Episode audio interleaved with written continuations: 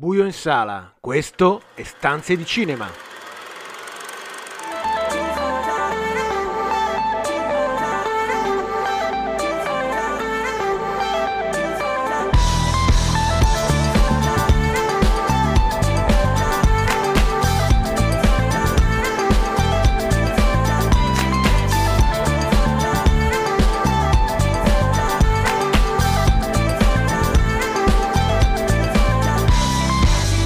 Benvenuti a una nuova puntata di Stanze di Cinema, il programma che vi racconta i film in sala, in streaming, tutte le novità da Hollywood a Cinecittà, il box office e l'universo delle serie TV. Io sono Marco Albanese e con me per questa puntata ci sono Carlo Cairoli.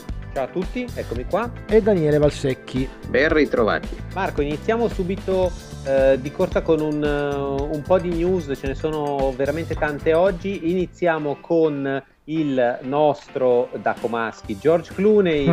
Sarà ambientato il suo nuovo film durante le Olimpiadi di Berlino, quelle famose del braccio alzato di Jesse Owens, ma non parlerà di atletica, bensì di canottaggio. Sì, è strano. George Clooney ha un film in uscita a Natale, The Tender Bar, su Amazon, lo sappiamo, e va bene, lo vedremo con Ben Affleck, e sta già lavorando il prossimo lavoro, che appunto sarà ambientato nel 1936, Olimpiadi di Berlino. Non parlerà però appunto di Jesse Owens, ma parlerà della squadra di canottaggio americana dell'Università di Washington, che sbalordì il mondo vincendo l'oro olimpico tra lo scetticismo di tutti. È tratto da un libro che si chiama The Boys in the Boat, un libro del 2013 dell'autore Daniel James Brown, e Clooney tra l'altro ha scelto il protagonista, che sarà Callum Turner, un giovanissimo, abbastanza misconosciuto. La cosa particolare è che non dirigerà da solo il film, ma assieme al suo storico partner Grant Heslov. La sceneggiatura invece è stata scritta da Mark Smith, lo sceneggiatore di The Revenant, sulla base di un primo draft di Chris Weiss. Sono stati in settimana diffusi un paio di trailer particolarmente interessanti che hanno aumentato l'hype dei due film, o meglio della serie e del film interessati. Vorrei iniziare con Daniele, perché so che la serie di cui ha rilasciato il trailer la Disney è su uno dei suoi personaggi preferiti di Star Wars, che è Boba Fett. Se vi ricordate, la seconda stagione di Mandalorian si chiudeva con una scena post-credit molto interessante, in cui il buon Boba Fett insieme a Fennec Shand andava a prendere il trono di Jabba, quindi un collegamento diretto con il ritorno della Jedi, con i film degli anni 80. E adesso ci è uscito il trailer di quella della serie, che ci sarà, probabilmente sarà una serie autoconclusiva, una miniserie che inizierà il 29 dicembre. Un trailer interessante da tanti punti di vista, nel senso che sembra qualitativamente a livello tecnico sembra molto curato, e che ci fa ben sperare, perché dietro c'è lo stesso team del Mandalorian, il team dei salvatori dell'universo di Star Wars, quindi tendenzialmente soprattutto Favreau e Filoni, no? I due nomi più importanti. Per il resto ancora tutto è da definire, perché sembra uno spingersi verso un altro dei mondi narrativi classici del cinema americano in modo nuovo, sempre che sembra una sorta di Padrino, i bravi ragazzi, piuttosto che insomma un film ambientato nella malavita, sì, nell'underworld, diciamo. Esatto, dell'universo di Star Wars, e quindi vedremo. Certamente le aspettative dopo l'enorme successo di Mandalorian sono alte. Altrettanto alte sono le aspettative e l'interesse sul film di cui appunto è stato rilasciato il trailer in settimana, ed è House of Gucci. Sì, è un interesse anche molto italiano, naturalmente, visto che parliamo appunto di Maurizio Gucci, della sua storia che tutti abbiamo conosciuto quando eravamo più giovani, naturalmente, della famiglia Gucci, dell'omicidio di Maurizio, della moglie, insomma è di una famiglia veramente sui generis. Diciamo che questo trailer, come già il precedente che ci aveva fatto intravedere alcune cose di questo film, ci mostra un film di Ridley Scott veramente sopra le righe, grottesco fino a livelli parodici, cioè veramente. Beh, già la scelta degli attori e la loro caratterizzazione, no? E sì, faceva presagire. Sì, però mi pare che il livello sia veramente over the top in questo caso, insomma. francamente... credo che sia una scelta in un certo senso azzeccata, perché comunque parliamo di un brand che ha fatto dell'eccesso un'icona, insomma. Il porno chic famoso, no? di Gucci, insomma, in ogni caso, insomma, probabilmente l'essenza vera della Maison rispecchia questo film, anche se la famiglia si è molto risentita, devo dire, hanno protestato tantissimo per queste prime immagini. Vedremo e giudicheremo dopo averlo visto sul grande schermo. A proposito di grande schermo, torna a lavorare in America dopo 20 anni John Woo. Sì, John Woo, che era stato una delle icone del cinema action di Hong Kong degli anni 80 e dei primi anni 90. Nel 92-93 aveva cominciato a lavorare anche a Hollywood, prima con Van Damme, poi con John Travolta e Christian Slater in Broken Arrow, e poi ovviamente nell'epocale Face Off, di cui probabilmente si sta per dare il via libera al remake o al sequel americano. Ovviamente quella stagione è finita da tanto tempo, alla fine dal 2003, l'ultimo film americano di John Woo appunto è del 2003 ed è Paycheck con Ben Affleck e Uma Thurman, un film tratto da Dick ma piuttosto dimenticato e dimenticabile. Da allora il ritorno in Cina, un primo colossal importante, La battaglia dei tre regni, e poi tutta una serie di film minori, come è successo a tanti dei registi di Hong Kong di quegli anni, che la Cina ha inglobato e reso assolutamente innocui da un certo punto di vista. Hanno perso la loro unicità, no? Assolutamente. La loro forza narrativa, come tutta Hong Kong, proprio tutto il cinema di Hong Kong è finito, ovviamente, sì.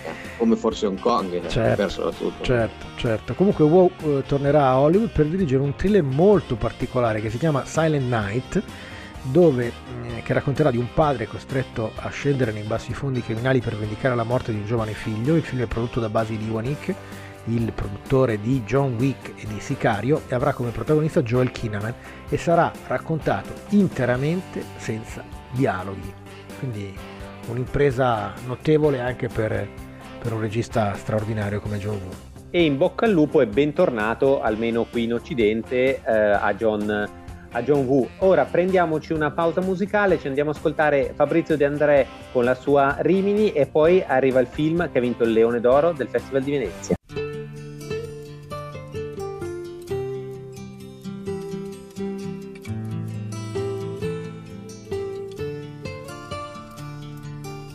Teresa ha gli occhi secchi, guarda verso il mare, per lei figlia di pirati, penso che sia normale. Teresa parla poco, ha labbra screpolate, mi indica un amore perso a Rimini d'estate. Lei dice bruciate in piazza dalla Santa Inquisizione, forse perduto a Cuba nella rivoluzione, o nel porto di New York nella caccia alle streghe, oppure in nessun posto ma nessuno le crede.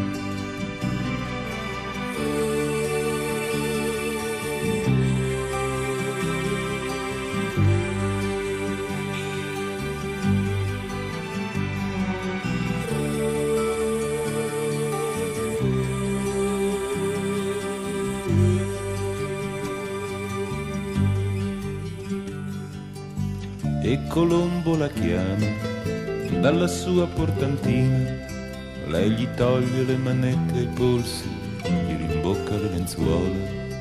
Per un triste re cattolico le dice ho inventato un regno e lui lo ha macellato su una croce di legno.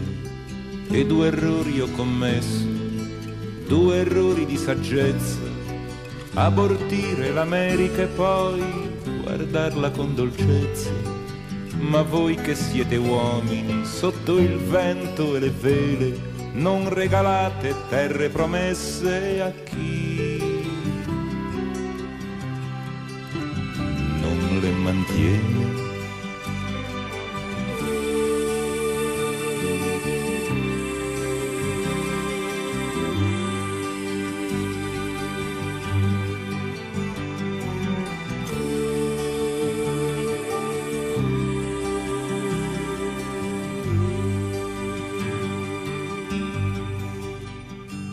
ora a Teresa e alla Risbar, guarda verso il mare, terrai figlia di droghieri, penso che sia normale, porta una lametta al collo, vecchia di 100 anni, di lei ho saputo poco,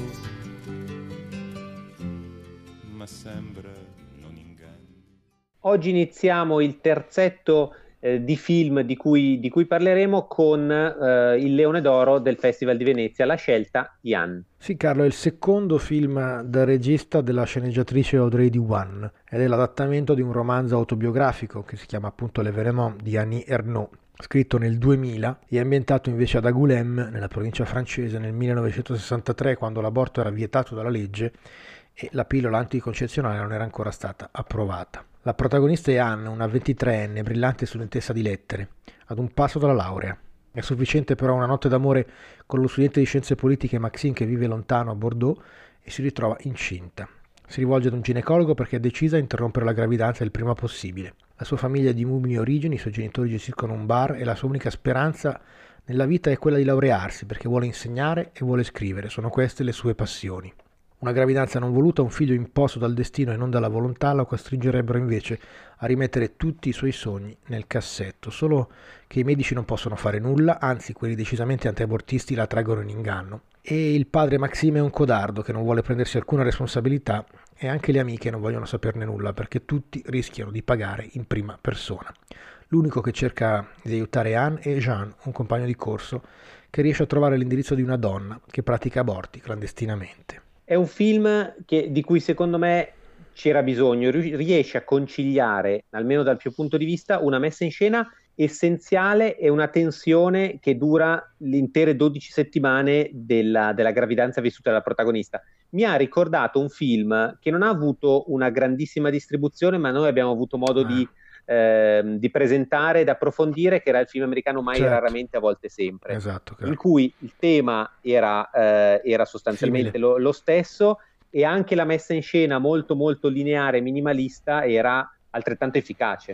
Hai ragione Carlo, cioè, certamente ci sono degli elementi simili nei due film, non solo nelle tematiche ma proprio nello stile che è stato scelto dalle due registe, tra l'altro anche in quel caso era una donna. Audrey Diwan però arriva da un altro tipo di cinema, no? Lo sappiamo, è la compagna e collaboratrice di Cedric Jiménez, è scritto con lui tutti i suoi successi polari, i suoi polizieschi, i suoi film molto maschili, molto forti da un certo punto di vista, questi polar d'azione così appunto adrenalinici e muscolari. L'Événement invece si pone su un piano completamente, radicalmente diverso, come tu stesso hai detto, raccontandoci appunto queste 2 settimane, ed è un film che certamente a Venezia ha scosso, perché il punto di vista, che è quello della scrittrice che quella storia ha vissuto negli anni 60 e che poi ha maturato dentro di sé per tantissimi anni, solo nel 2000 ha trovato il coraggio di trasformarla in un libro, in un romanzo autobiografico, ha un punto di vista che finora forse non avevamo davvero incontrato, cioè quello di chi non ha più nessun dubbio, forse li ha avuti prima, ma quando noi incontriamo la protagonista non ne ha più, ha già preso la sua decisione, ed è una decisione che però la società non accetta, anzi che è vietata dalla legge in quella Francia degli anni 60, e quindi la sua storia diventa quella di chi cerca di portare, diciamo, a termine questa gravidanza contro tutto e contro tutti, contro i medici, contro le sue compagne di corso, contro i suoi professori che non capiscono, contro la sua famiglia che non sa, insomma davvero, e contro il padre naturalmente che sta lontano e non si prende alcuna responsabilità su quello che è successo. E allora ovviamente l'unica cosa che rimane è la clandestinità e tutta una serie di cose che potete immaginare minano la dignità e la stessa personalità della protagonista, ed diventa un affare, a quel punto un affare solo di donne, no? Davvero è un film molto forte che turba profondamente, proprio perché spesso questi film raccontano i dubbi, raccontano le incertezze di chi si appresta a questo tipo di passo. Qui invece no, qui si vuole raccontare la dimensione personale è molto diversa, è molto particolare, la protagonista è davvero molto dura, molto decisa in quello che vuole fare. Sono Sono d'accordo, Marco. Diciamo che è un film che da una parte storicizza, ma certo, che ha nell'oggi il suo vero senso. È assolutamente moderno, assolutamente attuale, certamente per questa sua scelta di non cercare empatia, sì, nel senso che appunto è molto, molto tranchant, no? in questa sua decisione, e ovviamente la decisione è una decisione coraggiosa, una decisione difficile, no? Perché chiaramente è molto più facile se la vittima, il protagonista in un film riesce a creare un legame con tutte quelle che sono gli aspetti emotivi per lo spettatore. In questo caso c'è un aspetto invece culturale, intellettuale, c'è una scelta che non deve essere giustificata fondamentalmente. Esatto. E quindi questo è assai moderno e assai difficile. D'altra parte chiaramente vediamo come quella che sia una storicizzazione, ci fa venire, parlavamo prima fuori onda, no? Certo. Delle canzoni di André, che di Piccola storia nobile di Guccini, quindi di un periodo che anche in Italia è stato assolutamente lo stesso, certo, fino ai famosi referendum eccetera, ma oggi ancora viene facile parlare della situazione negli Stati Uniti, ma è molto più difficile, ma è giusto citare la situazione italiana, dove la pletora di medici anche obiettori di coscienza, certo, nascosti dietro la famosa obiezione di coscienza, in realtà porta a situazioni assolutamente non dissimili a quella raccontata in primo film. Quindi in realtà è un film che parla del passato, ma in realtà assolutamente attualissimo. Sì. E credo che ancora una volta la giuria di Venezia abbia fatto una scelta azzeccata nel premiare. Una domanda, infatti, Carlo, volevo fare a Marco. Sì, certo. Cosa è successo durante la premiazione, prima e dopo, che lascito ha dato? Diciamo che venivamo da delle scelte a Venezia di film che poi andavano dritti verso l'Oscar negli ultimi anni, no? Invece questa è stata una scelta diversa dalle ultime. Sì, è stata una scelta diversa, è stata una scelta tutto sommato corretta rispetto a quello che il concorso veneziano ci ha proposto, ed è stata certamente una scelta nata anche sull'esigenza di riaffermare un punto importante proprio in quelle settimane in cui in Texas si discuteva ancora una volta di legittimità e di messa in discussione della legittimità di abortire. Quindi evidentemente anche la giuria ha sentito la forza e l'urgenza, la necessità di questo film, e quindi a quel punto ha deciso di premiarlo. Certo, è un film che purtroppo Venezia non porterà agli Oscar.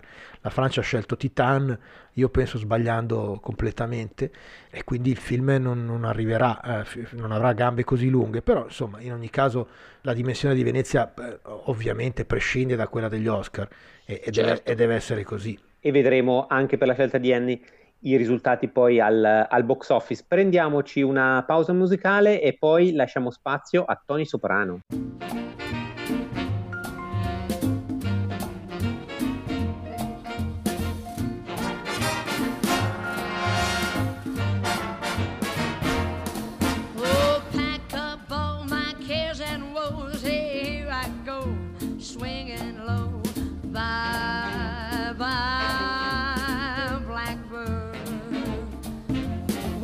Somebody waits for me, hey, sugar sweet and so is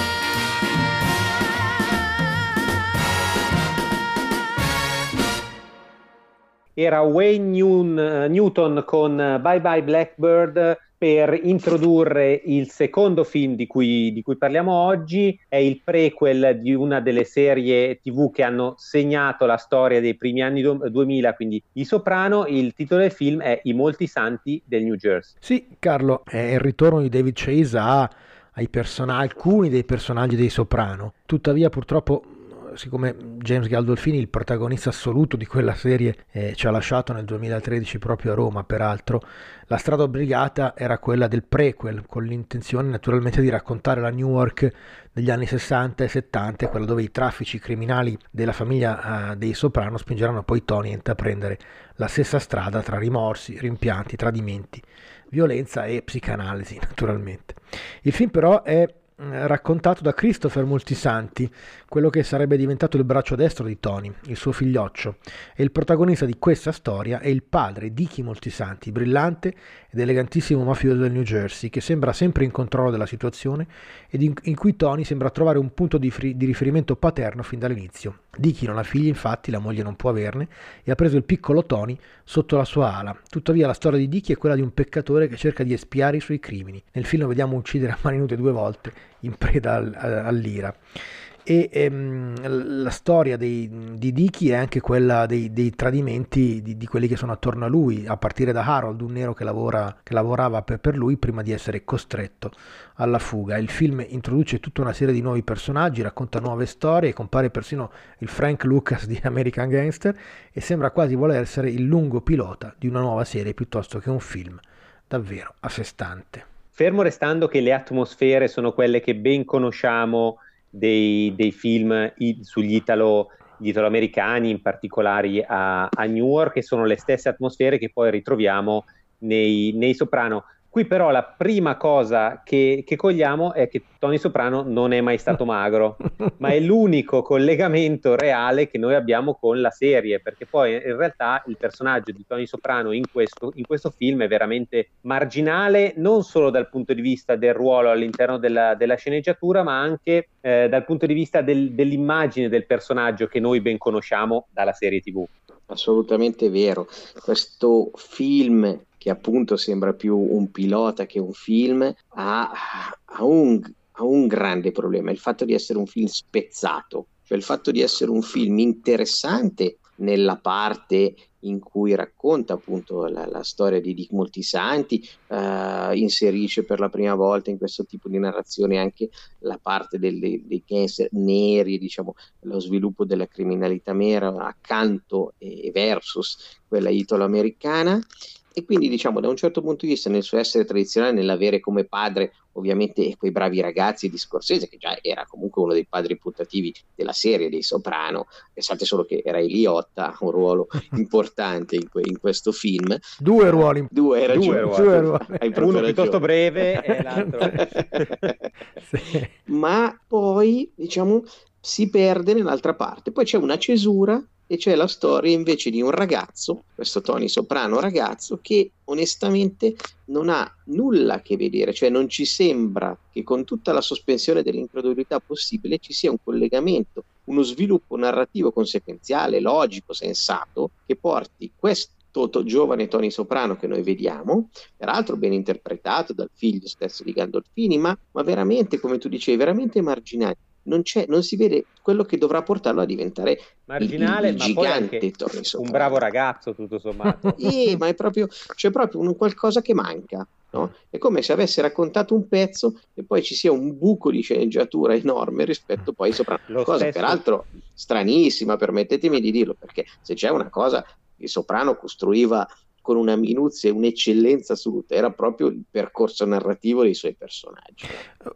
Io sono contento di una cosa, sì, che comunque possiamo usare questo film per ricordare a tutti e obbligare tutti, quelli che non l'hanno fatto, andate a vederli, le 6 stagioni dei Soprano, recuperatele. È su Netflix forse? Sbaglio? Mi pare che fosse su Netflix, no? Sai che non penso, non penso non ci siano da nessuna parte. Io perché essendo HBO probabilmente di DVD. Quindi e li guardate. Se non la trovate su Netflix o un video DVD, chiedete a Daniele che ve lo consegnerà personalmente. Comprate ogni tanto, comprate qualcosa che divisa. Esatto. No, una cosa per chiudere, Carlo, l'abbiamo detto, sembra il pilota di una nuova serie, probabilmente sarà il pilota di una nuova serie, nel senso che HBO Max ha trovato un accordo appunto con David Chase per continuare probabilmente questa storia, quindi in realtà forse questo è solo l'inizio di un'altra storia dei Soprano. Sai che invece a me piacerebbe una storia di Soprano nel futuro, cioè nel futuro intendo dire nell'oggi, perché comunque sono passati comunque 20 anni, certo. Per cui cioè, sarebbe tanto da dire. Naturalmente una cosa che non può che essere meravigliosa visto gli anni in cui è ambientata è la colonna sonora, e dopo aver ascoltato Wayne Newton ora ci ascoltiamo gli Alabama 3 con Wake Up This Morning.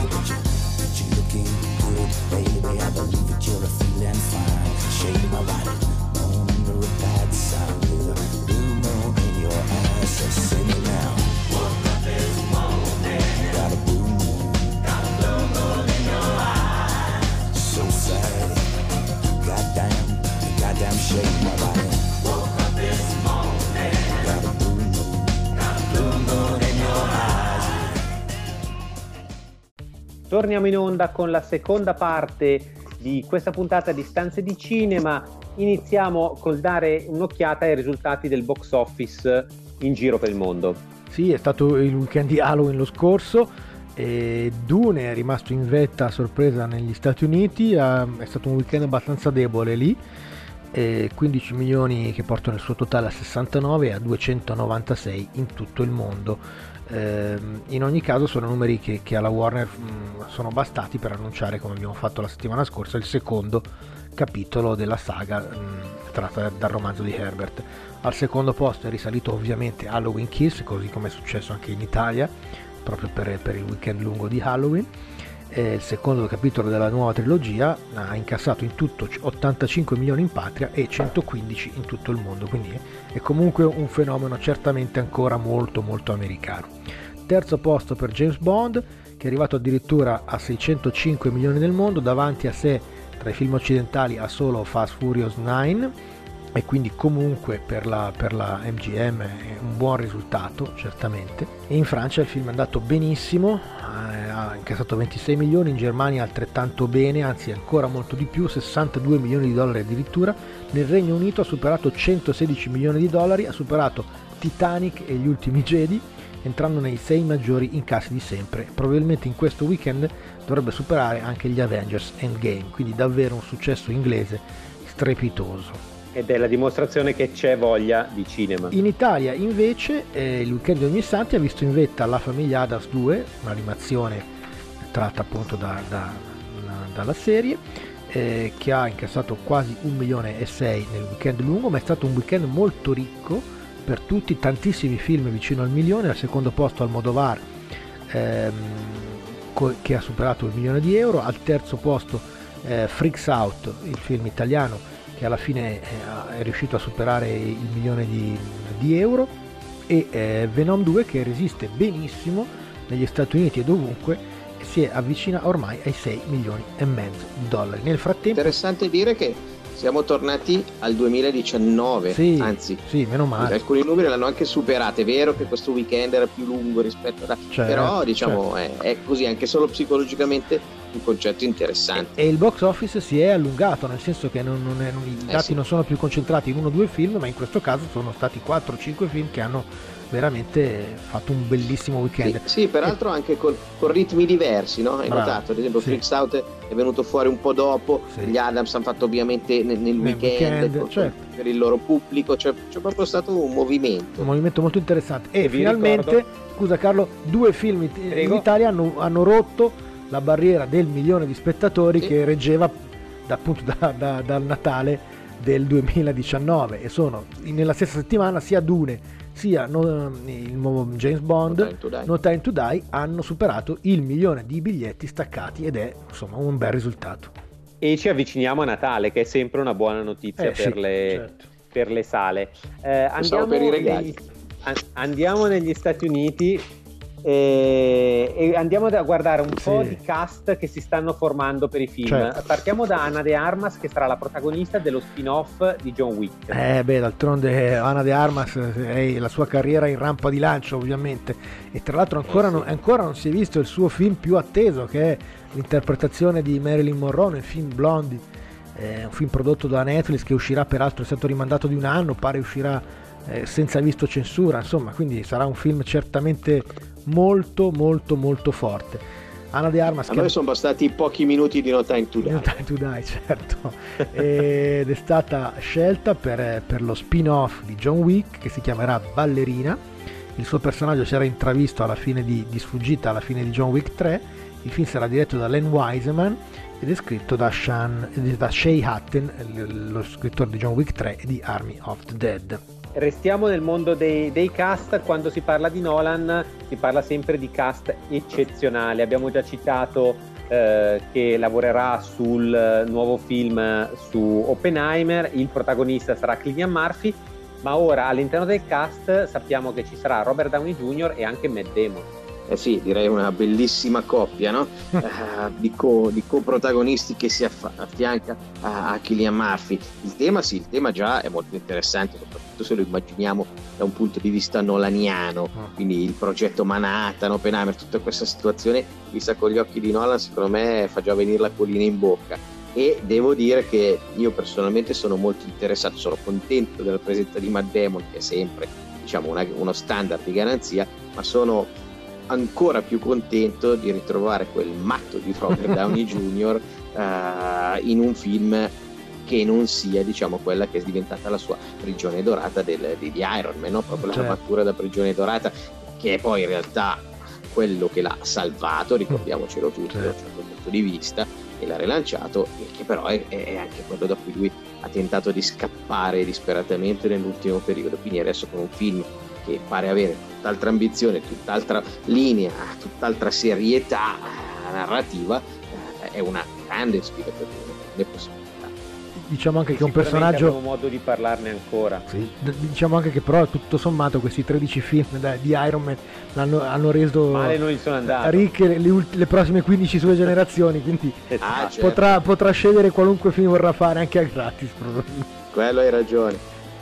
Vi fermo perché però ti ricordo che poi portare... sai, poteva anche aveva scelto anche Sherlock Holmes, sì, certo, e infatti un paio di figli ha fatti, i percorsi poi può sceglierseli col budget che ha, ognuno è causa del suo destino. Vi devo interrompere perché è arrivato il momento di ascoltare una colonna sonora tratta dall'ultimo film di cui parleremo oggi, e per l'ultimo film ritorna Netflix.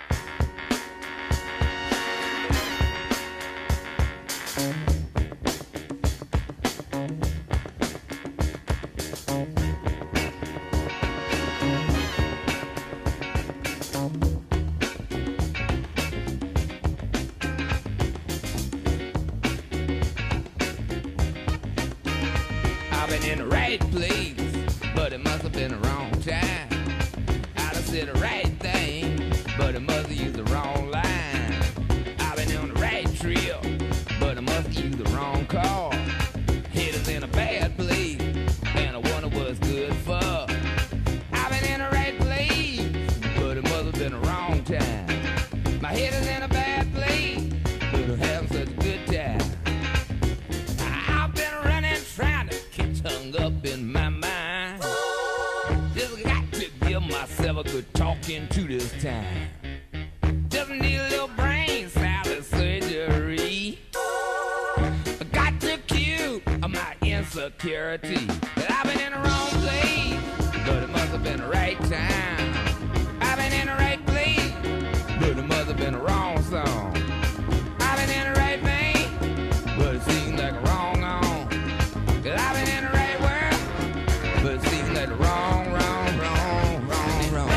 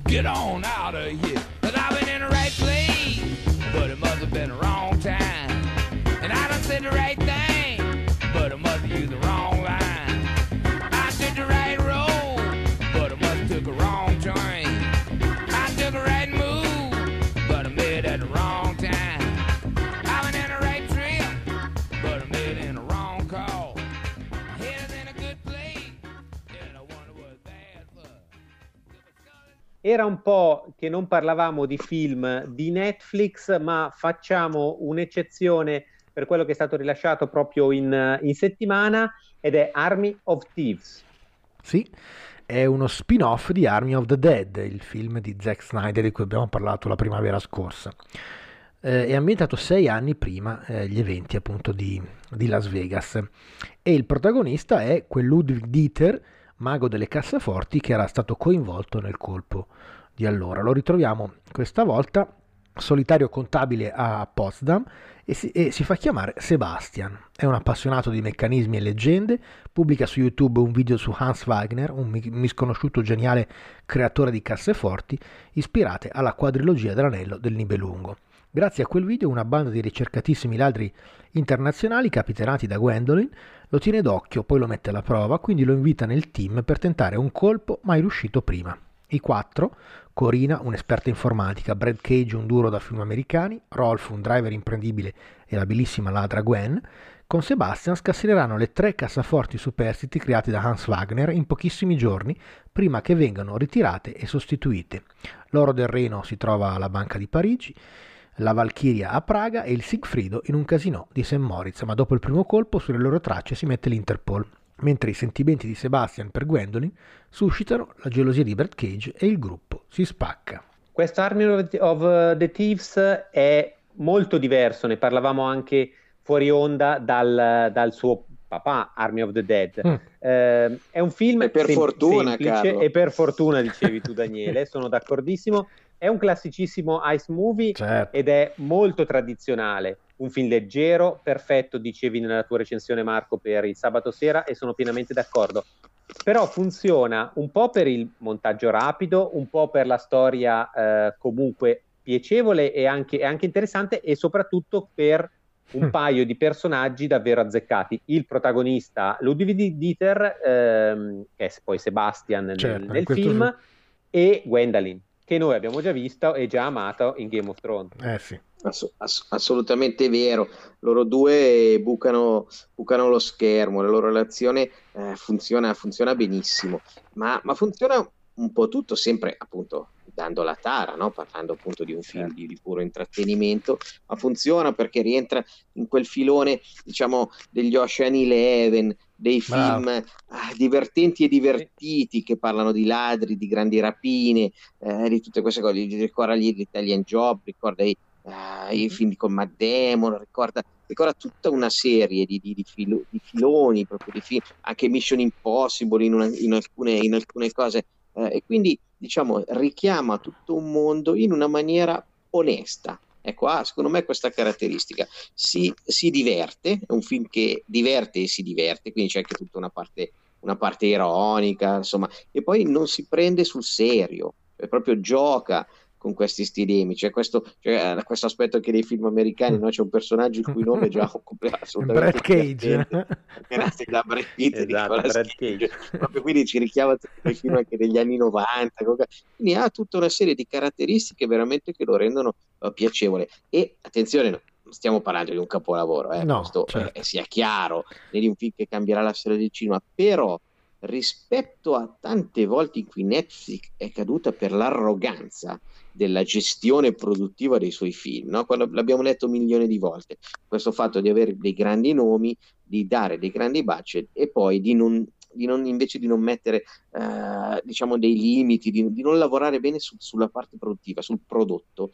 In questo caso invece, forse perché si partiva da un livello più basso, con meno pretese, con meno autorialità autoindotta, film è venuto senza difetti gravi e questo secondo me deve essere una lezione importante per Nessi, perché ogni tanto quando vuoi puoi fare dei film d'autore e allora puoi fare Roma, puoi fare i film diciamo che certo, vedremo adesso anche il nostro Sorrentino, insomma puoi fare quel tipo di film, ma non sempre, non basta il nome, ci vuole tutto un lavoro, altrimenti meglio a volte fare dei film da sabato sera e lavorare con onestà intellettuale.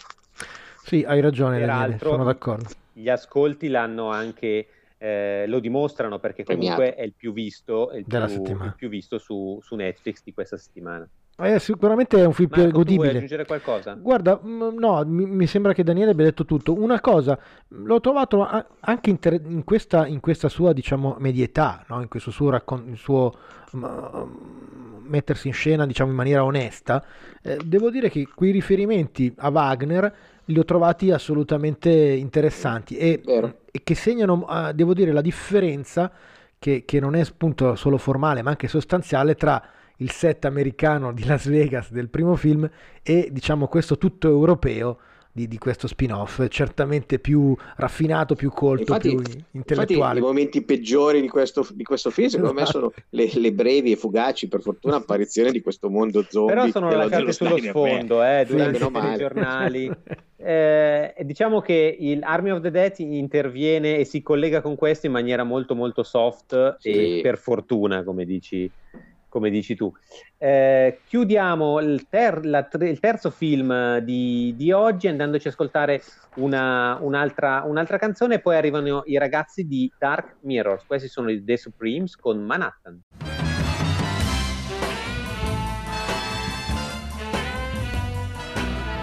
We'll have Manhattan, the Bronx and Staten Island too. It's lovely going through the zoo. It's very fancy on old Delancey Street, you know. The subway charms us so when balmy breezes blow to and fro. Street compares with Mott Street in July. Sweet push carts gently gliding by. The great big city's a wondrous toy, just made for a girl and boy. We'll turn into an isle of joy.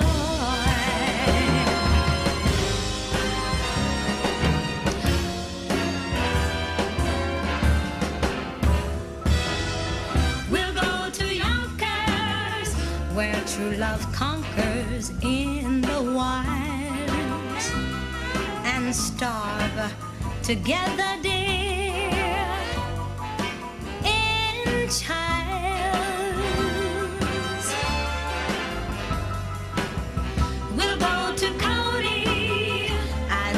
Bologna on a roll, in Central Park we'll stroll, where our first kiss we stole, soul to soul.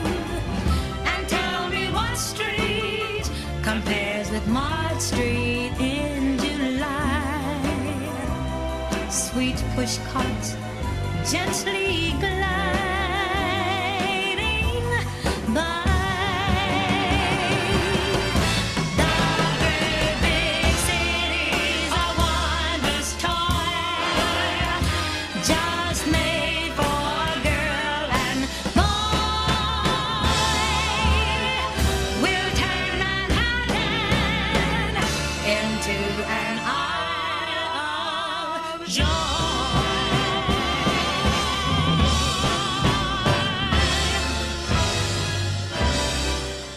Eccoci arrivati anche questa settimana al momento della serialità, al momento di Dark Mirrors. Abbiamo con noi Alessandro Vergari. Ciao Alessandro, in collegamento. Ciao a tutti. La serie di questa settimana è una serie targata Hulu in originale e in Italia si è vista su Star, uno dei canali dell'offerta Disney Plus.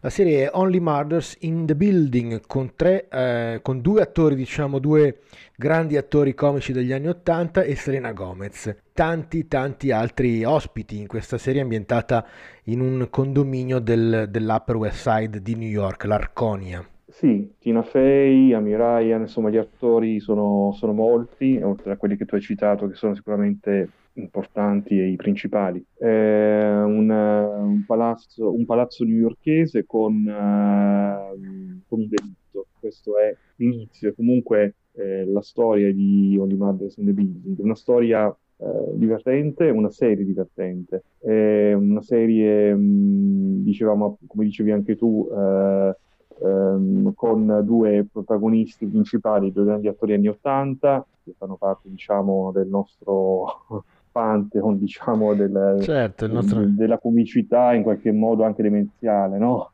Steve Martin e Martin Short. Soprattutto Steve Martin e Martin Short, quindi sono loro i due attori che è giusto ricordare, più Selena Gomez, che è un'attrice che ha avuto fortuna soprattutto nell'area Disney, quindi voglio dire un'attrice che sta emergendo e che sicuramente fa la sua parte. Allora, di che cosa parla Only Murders in the Building? Dicevamo un omicidio, in realtà poi questo omicidio che avviene in questo palazzo Arconi, un palazzo molto elegante, lussuoso di Manhattan, diventa subito oggetto di curiosità e di indagine da parte di Charles, Oliver e Mabel, che sono appunto i tre nomi dei protagonisti rispettivamente, Steve Martin, Martin Short e Selena Gomez. Però diciamo che Martin Short in particolare, cioè Oliver Putnam, ha anche una sua, passione, che è quella dei podcast. Ce l'hanno anche gli altri, lui però, essendo un regista teatrale ormai, fallito, comunque sulla via del tramonto, del tramonto definitivo, pensa che questa sia un'occasione anche per riscattarsi, o comunque anche per fare soldi, perché lui ha un grande bisogno di soldi, è un condominio lussuoso e non ha più soldi per l'affitto. Steve Martin è un attore invece anche nella finzione, aveva partecipato a una serie TV molto in voga negli anni '80, Brazos, mentre Selena Gomez è una disegnatrice che vive nell'appartamento della zia. Allora, cosa fanno questi tre mattacchioni? Si inventano questo podcast che chiamano Only Murders in the Building, quindi è un gioco a scatole cinesi, per cui la serie che vediamo si chiama così, ma anche il podcast che inventano loro si chiama così. Quindi, e non solo, perché poi quando alla fine, poi lo scopriremo, Tina Fey, che interpreta Cinda Canning, una grande donna dello spettacolo, che è un po' la regina dei podcast americani, conosce questi tre e non svegliamo tutto, ma alla fine vedremo che Only Murders in the Building diventa in qualche modo addirittura il suo podcast di lancio. Quindi è una serie di incasti, di giochi a scatole scatole cinesi che si chiudono l'una nell'altra, ed è un meccanismo narrativo che è molto intrigante, che forse è anche l'aspetto più interessante di tutta la produzione. Una serie che si muove narrativo. Certo. Una serie che si muove appunto tra la comicità di questi attori certamente conclamata, e appunto l'idea di fare un mystery comunque, no? Di fare una serie ovviamente che ruota attorno a un omicidio. Sì, allora, innanzitutto c'è molta parodia dei podcast come strumento, come anche mezzo espressivo, se vogliamo, e come certo. moda. E parodia di tutto un mondo che è un po' anche il mondo newyorkese, poi un po' il mondo di Woody Allen fondamentalmente, certo. quindi quel mondo insomma di intellettuali, di figure che vivono a Broadway, nello spettacolo, e di parodia comunque anche di tutta una serie di figure umane che sono tipicamente newyorkesi, che troviamo certamente anche nei film di Allen, ma in tante altre realtà, diciamo, televisive e cinematografiche. Quindi è un mystery, è un crime a tutti gli effetti, ha tutte le caratteristiche per esserlo, proprio dal punto di vista strutturale, direi. Però è anche altro, è sicuramente una serie a molti strati, ecco, ci sono molte letture anche che si possono dare di Morrison in the Building, e poi c'è Sting, ecco. diciamo, che fa se stesso, e quindi sì, che vive in questo palazzo e che viene sospettato, perché poi insomma certo. c'è la storia, insomma, loro che si cercano di mettere insieme i pezzi, capire chi può essere stato ad ammazzare questo vicino di casa, che poi scopriremo avere avuto insomma un rapporto di amicizia con Selena Gomez, insomma, o Mabel Mora, per meglio dire. E quindi sì, e tra questi sospettati c'è anche Sting, che fa la parte di se stesso, se non è un attore, proprio lui. Insomma, certo. cose che succedono in un palazzo dell'Upper West Side a New York, ovviamente, no? Sì, esattamente. No, poi c'è da dire che ogni episodio dura 30 minuti, e sicuramente un minutaggio giusto, secondo me, perché poi alla fine sono in qualche modo rispettano anche il minutaggio che troviamo nei podcast, certo, alla fine, no? Certo, e certo. se vedessimo ogni volta noi una puntata di quel podcast, che in realtà è una serie TV o viceversa, chi lo sa. Grazie Alessandro per il tuo contributo. Only Murders in the Building su Disney Plus, 10 episodi, 30 minuti l'uno, l'abbiamo detto. Grazie per questa settimana, è tutto, torneremo la prossima con Dark Mirrors e con Fabio Radelli. E per questa settimana abbiamo terminato, vi aspettiamo ovviamente fra 7 giorni per la prossima puntata, e quando volete naturalmente online su stanzedicinema.com, su Facebook, Twitter e in podcast su Spotify. Prima di lasciarvi, la stanza dei Williams di questa settimana è una delle stanze, delle colonne sonore diciamo più famose di Williams, è quella di E.T., il flying team del capolavoro di Steven Spielberg del 1982. Da Marco Albanese, Carlo Cairoli e Daniele Valsecchi, buon film a tutti!